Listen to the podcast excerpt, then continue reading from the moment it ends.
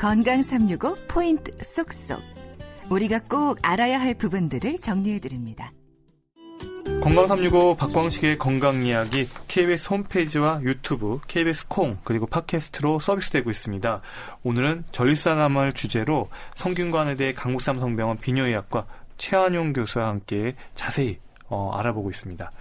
교수님 그러면요 대부분 암이 그렇지만 전립선암도 조기 발견하고 초기 치료가 중요한 건 뭐 당연한 거겠죠? 네, 매, 매우 중요합니다. 아까도 또 말씀드렸지만은 초기에 발견해서 그 전립선 암이 전립선에 국한되어 있는 그런 경우에는 거의 뭐그 그 적절한 치료를 하면 완쾌도 가능하고 그 이 우리나라의 경우에는 5년 생존율이 93.3%로 아주 높은 편입니다. 음, 그러면 전립선 주변에서 이제 종양이 자라면서 어 이게 계속 퍼져나갈 텐데 이게 다른 암처럼 전립선 암도 전이가 되나요? 어 물론이죠.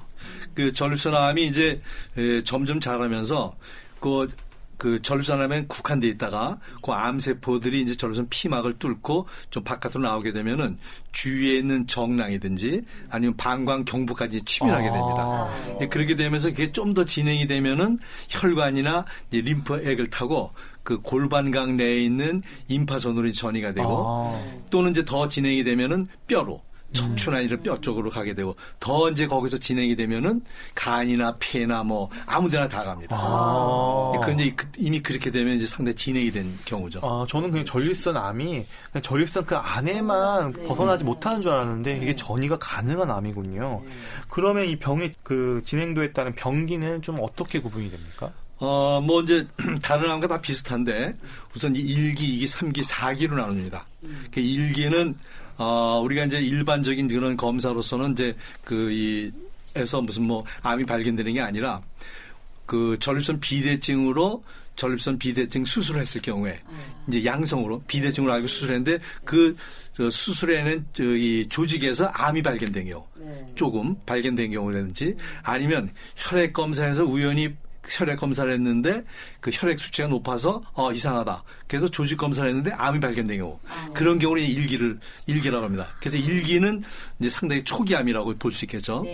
그다음에 이기는 이제 우리가 직장 수지 검사를 해서 직장에서 직장을 통해서 전립선을 만져봤을 때 거기서 암의 결절이 만져진다든지 아. 그래서 그 그런 경우는 이제 우리가 이기라 그러는데 그래도 이기는 아직까지 암이 전립선 내에 국한되어 있는 경우입니다. 아. 그다음에 3기는 그걸 좀 벗어나서 그다음에 이제 벗어나서 정낭이나 그 방광 경부가 조금 좀 침윤된 경우 그걸 우리가 3기라고 그러고 4기는 이제 더 진행이 돼서 뭐 임파선, 뼈 아니면 다른 장기로 이제 진행된 그랬을 경우에 이제 4기라고 그럽니다. 어. 전이 된 경우죠. 야, 방금 직장 수지 검사 하셨는 얘기하셨는데 이게 결국 항문으로 손가락을 넣어서 전립선 암의 여부를 알 수 있다는 거예요. 건가요? 그렇죠. 어. 이제 근데 이제 사실은 그게 그이 저 직장 수지 검사에서 전립선 그 결절이 만져지는 경우는 이제 조금은 조금은 진행된 거죠. 그렇지만 아. 그래도 국한돼 있을 가능성이 많습니다. 아, 그렇군요. 그러면 이 전립선 암을 좀 빨리 발견하고 싶은데 전립선 암이 있을 경우에 나타난 초기 증상이 이런 게 있습니까? 근데 사실 내가 안타깝게도 이 전립선 암은 초기 증상은 거의 없습니다. 아. 근데 이제 이게 좀 커져. 그러니까 이제 혈관 혈액 검사로 이제 그 이 진단하는 경우가 있는데 대개 이제 이게 좀 커져 가지고 종양이 커져서 이제 전립선 안에서 커져서 어, 그 후부 요도를 누른다든지 어. 그래서 이제 오줌기를 막을 경우에 그것 때문에 이제 증상이 생길 수 있습니다. 어. 그래서 이제 나타나는 증상이 배뇨 곤란이든지 저 배뇨에 이제 문제가 생길 수 있고 또 결국 이제 경우에 따라서 혈뇨가 올 수도 있고 어. 또 하나는 이제 아까도 말씀드렸듯이 이 전립선이 일종의 호르몬 기관이기 때문에 정액에서 피가 나올 수 있습니다. 아이고. 어. 이제 사정할 때 또는 이제 그 이 성기능에 장애가 올 수 있고 뭐 이런 그 이 저 증상들이 생길 수 있는데 그래도 이럴 때는 이제 전립선이 암이 전립선 안에 국한돼 있을 경우죠. 어. 근데 이게 좀 더 퍼져가지고 뭐 뼈나 이런 데로 가가지고 척추뼈에 이제 큰 그 종양이 발생했을 경우에는 그것이 그 척수 신경을 누르기 때문에 갑작스럽게 신경마비가 올 수 있습니다. 아. 또는 통증이 올 수 있고. 그래서 이제 가끔 보면은 어떤 환자분들은 그냥 잘 다니시다가 갑자기 하반신 마비가 돼서 그 응급실에서 오는 경우가 있습니다. 그럴 경우에 사진 찍어 보면은 척추 쪽에 심한 그 암이 발견되는 거 간혹 있죠. 아니 교수님께서는 어, 워낙 이 전립선 암 또 비뇨학과 교수로 워낙 명성을 날리시던 터라 그 예전 90년대 또 2000년대 초반 지금 이 전립선 암 환자가 발견되는 시점들이 좀 트렌드가 좀 많이 달라지지 않았나 이런 어, 것도 그렇습니다. 궁금한데요. 맞습니다. 예전에 사실 이제 우리가 이런 그 이 진단할 수 있는 진단 그 방법들이 발전되지 않았을 때는 거의 뭐 진행된 경우에 발견되는 게 많았어요. 그래서 되게 뭐 60대 이후 70대, 80대. 그래서 그때 이제 발견되는 게 많았는데 요즘은 뭐 검진으로 이제 해서 초기에도 발견되는 게 많기 때문에 40대, 50대 그때 이제 발견된 거 많습니다. 아. 그러니까 조금 차이가 있죠. 그럼 지금 방금 검진 이야기하셨는데 이 검진 뭐 어떤 검진입니까? 초음파입니까? 뭐 혈액 검사입니까? 어, 사실 초음파로 직장 초음파로 발견되는 경우도 간혹 있지만 주로 이제 전립선암이 발견되는 경우는 어, 혈액 검사에서 어떤 그 일정 그 수치가 상승돼 있을 때 이제 의심이 돼 가지고 조직 검사를 해서 발견되는 게 제일 많고 음. 또는 이제 왔을 때, 아, 배뇨의 증상으로 왔을 때, 아, 이상하다. 전립선이 좀 큰 게 아닌가 해서 이제 직장 수지 검사했더니, 어, 뭐가 만져진다. 어. 그 조직 검사에서 이제 그 발견된 애가 많습니다. 어. 근데 혈액 검사는 사실은 이제 전립선에서 이제 우리가 검진해서 하는 건 뭐냐면은 그 전립선 특이항원이라는 그 물질이 있습니다. 네. 영어로는 이제 prostate specific antigen에서 흔히들 PSA. 요즘 이제 많이들 알고 계세요. PSA. 네. PSA라는 그이 어, 물질을 이제 혈액에서 그 검사를 하는데 이게 사실은 전립선 세포에서 분비되는 물질입니다. 음. 그럼 왜 이게 암에서 증가되느냐? 그건 암세포들이 이제 많이 발, 그 자라남에 따라서 암 세포의 세포막이 좀 약해지기 때문에 거기에 전립선 안에만 있어야 될 그 이 PSA가 그 혈액으로 나오게 되기 때문에 증가되죠. 어, 어. 그래서 PSH를 이제 체크해서 그것이 이제 일정 기준보다 높으면은 암으로 그 의심을 하고 그래서 그게 조직 검사에서 이제 암을 음. 발견하게 됩니다. 아. 그러면 여기서 우리가 전립선 암도 있지만 또 남성들한테 많은 게 뭐예요? 바로 전립선 비대증이잖아요. 네. 그러면 비대증도 전립선이 커지는 거니까 네. 이 PSA 수치가 올라갈 것 같은데 암일 때하고 비대증일 때하고 교수님께서는 그 어떤 경계 기준을 네. 가지고 이걸 판단을 해주셔야 될 텐데 아, 그게? 좋은 질문입니다. 예. 그게 사실은 이제 PSA가 높다가 다음은 아닙니다. PSA가 높아지는 경우에는 지금 말씀하신 대로 비대증도 충분히 높아질 수 있습니다. 그래서 우리가 조직 검사하는 겁니다. 아. 또는 이제 젊은 그이 저 청년들한테 왜 이제 전립선 저 염증이 또 생기죠. 네. 전립선에. 그러니까 전립선에 염증이 생겼을 경우에도 이 PSA가 상승합니다. 아. 그래서 이제 어떤 경우에는 어 갑자기 이제 그 검사를 했더니 PSA가 정상보다 높다. 그래서 왔는데 그 이 어, 암이 아닌가 이제 그렇게 이제 걱정을 하죠. 그래서 대개 PSA 높을 땐 곧바로 조직 검사를 하는 게 아니라 한두 번 더 체크해 봐서 수치가 떨어지면 좀 더 기다려 봤다가 조직 검사하는 게 원칙입니다. 아. 이제 높을 때 염증 되게 높을 때는 이제 염증 치료를 하면은 대개는 이제 정상화 되죠. 시간이 지나면. 어. 그리고 이제 전립선 암이 의심되는 경우에 결국은 조직 검사를 해야 되는잖아요. 그런데 전립선 암의 경우에는 이 전립선 암 조직을 갖다가 한 군데만 음. 이렇게 딱 바늘로 찝어서 보는 게 아니라 어뭐 여러 군데를 이렇게 보신다면서요. 네. 이제 사실은 그 전립선의 그 이 조직 검사가 예전엔 여섯 군데를 찔렀어요. 아. 이제 그러다 보니까 이제 암이 있는데 그걸 놓치는 경우가 많더라. 그래서 어. 최근에는 어쨌든 그 열두 군데를 무작위로 찌릅니다. 아. 그래서 우리가 이제 그 직장 쪽으로 기구를 집어넣고 네. 초음파를 보면서 열두 군데를 이제 무작위로 이제 그 바늘을 해서 하는데 뭐 바늘 크기가 크지 않기 때문에 이렇게 통증이 심하지는 않습니다. 아. 근데 이제 문제는 이렇게 하다 보니까 아무리 열두 군데 를 많이 찔르더라도 워낙 그 전립선에서 작은 전립선은 놓치는 경우가 많죠. 그래서 그런 걸 좀 비교적 그 의심되는 부분이 있다면 그걸 좀 그 조직 검사하기 전에 알기 위해서 어. MRI를 이제 요새는 어. 많이 찍습니다. 그래서 특수 MRI를 찍으면은 암이 의심되는 부분이 저 보이기 때문에 그런 부분이 보이면은 그쪽에다 좀 집중적으로 조직 검사를 하고 또 나머지 부분에서도 암이 있기 때문에 그런 쪽에다 좀 무작위로 조직 검사를 하는 거죠. 와, 12군데를 찍고 또 MRI를 통해서 또 빈틈은 없는지 그렇죠. 확인을 해본다 이렇게 네. 정리하면 될 것 같고요. 이제 전립선 암 이제 진단된 경우에 좀 안타까운 얘기긴 하지만 결국 치료를 해야 되는데 어 치료법은 결국 수술이겠죠, 교수님? 음, 네, 이제 사실 우리가 그 전립선암의 치료를 결정할 때는 그, 이, 여러 가지 요, 요소를 봅니다. 종양의 병기라든지 또 암세포 분화도, 분화도에 따라서 이제 고위험도인가 또는 이제 저위험도가 있고 또 환자의 나이, 건강 상태를 보는데 하여간 중요한 거는 암이 그 극히 초기로서 그 아주 절선 안에 조금만 있을 경우에 그러니까 이제 저위험도의 암이냐 아니면은 좀 발전해서 좀 진행이 됐지만 그래도 전립선 안에 안에만 국한된 국수암이냐 아니면 좀 더 나가서 주의조절 나갔다든지 아니면 퍼진 암이냐에 따라서 어. 치료 방식이 완전히 달라집니다. 어. 그래서 이제 우리가 전립선 암을 치료하는 방법에는 크게 나눠서 이제 세 가지로 나눌 수 있는데 아까 말씀드렸듯이 초기암이고 아주 저위험도의 암인 경우에는 이제 기다립니다. 그건 뭐냐면 우리가 능동적 감시호법이라 그래가지고 그럴 경우에는 이 전립선 암이 그냥 놔둬도 이렇게 진행이 빠르지 않기 때문에 좀 이제 기다려보는 거죠. 어. 그리고 그거는 이제 사실 이런 방법이 소개된 거는 몇 년 안 되는데 어.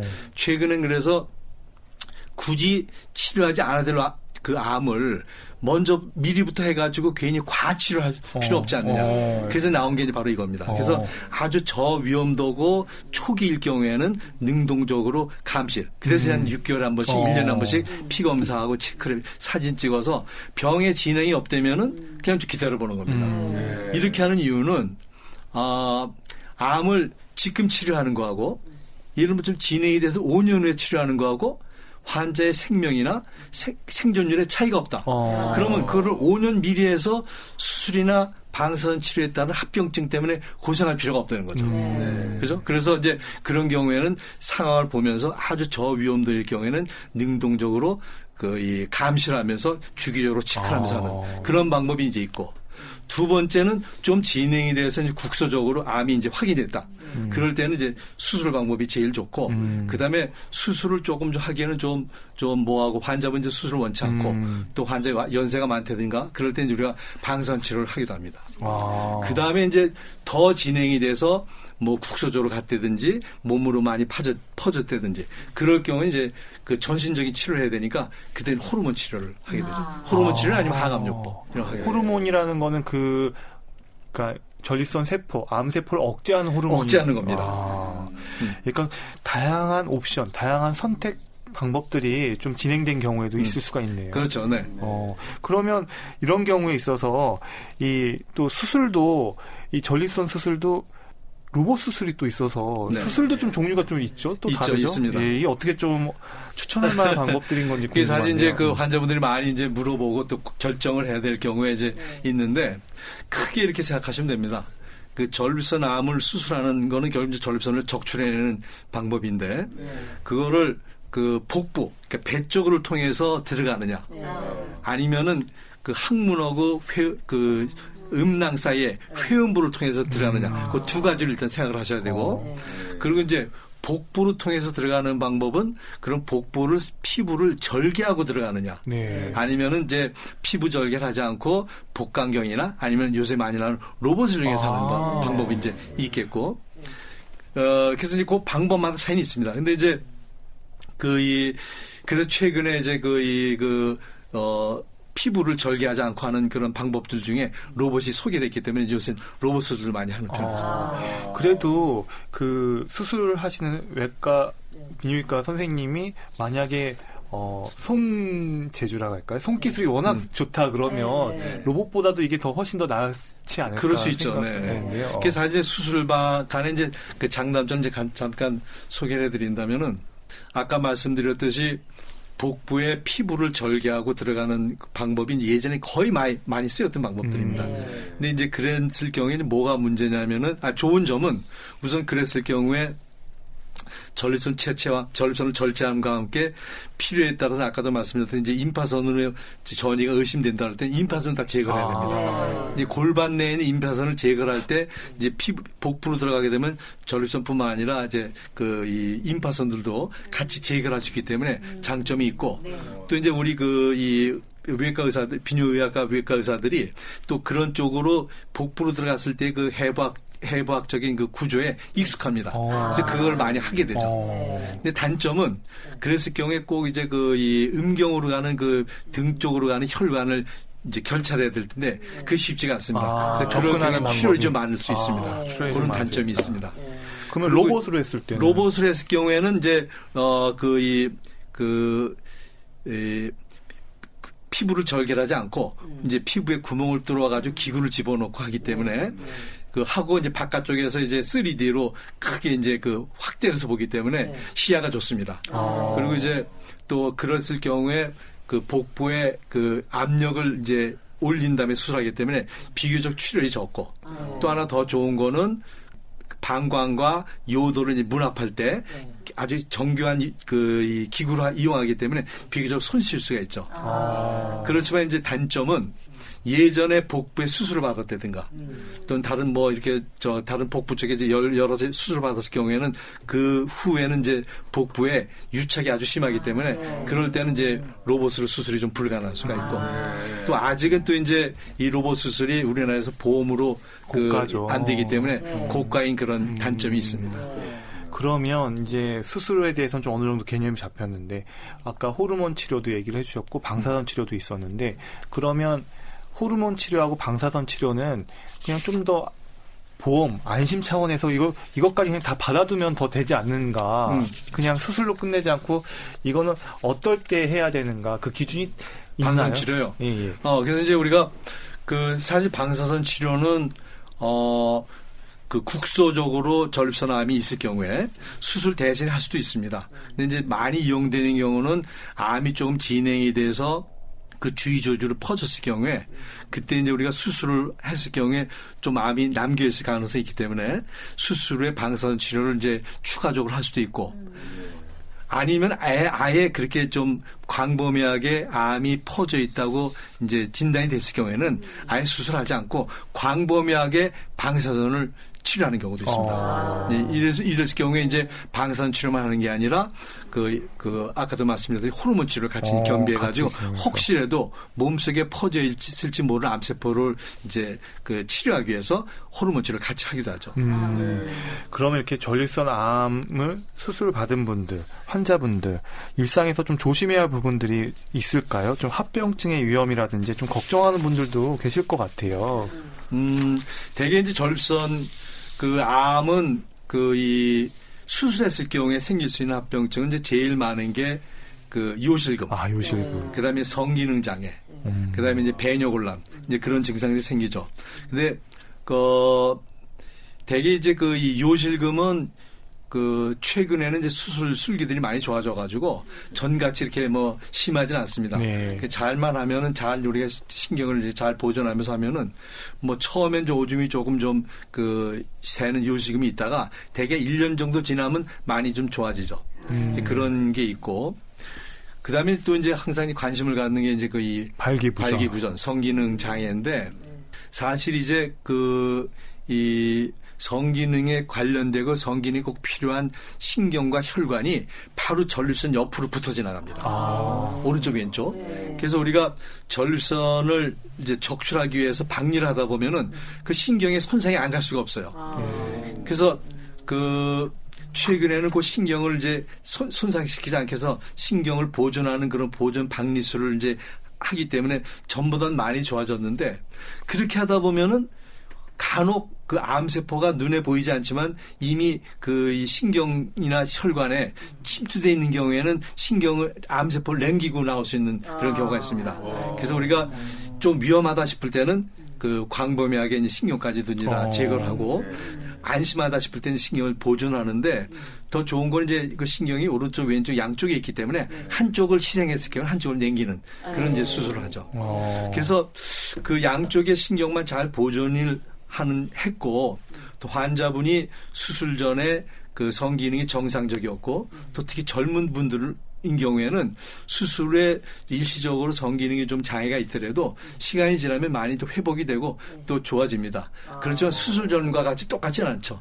이제 그런 좀 문제가 있고 그래서 만일에 그 이 발기부전이나 이런 이 성기능 장애가 오랫동안 지속이 될 경우에는 요새 또 약물요법으로도 많이 하고 또 심지어 뭐 1년이나 2년 지나서도 이렇게 그 이 회복이 안 된다. 그래도 또 응경 보형물을 또 삽입해 가지고 하는 그 치료도 이제 합니다. 네. 박광식의 건강 이야기 오늘은 성균관의대 강북삼성병원 비뇨의학과 최한용 교수와 함께 전립선 암에 대한 설명 듣고 있습니다.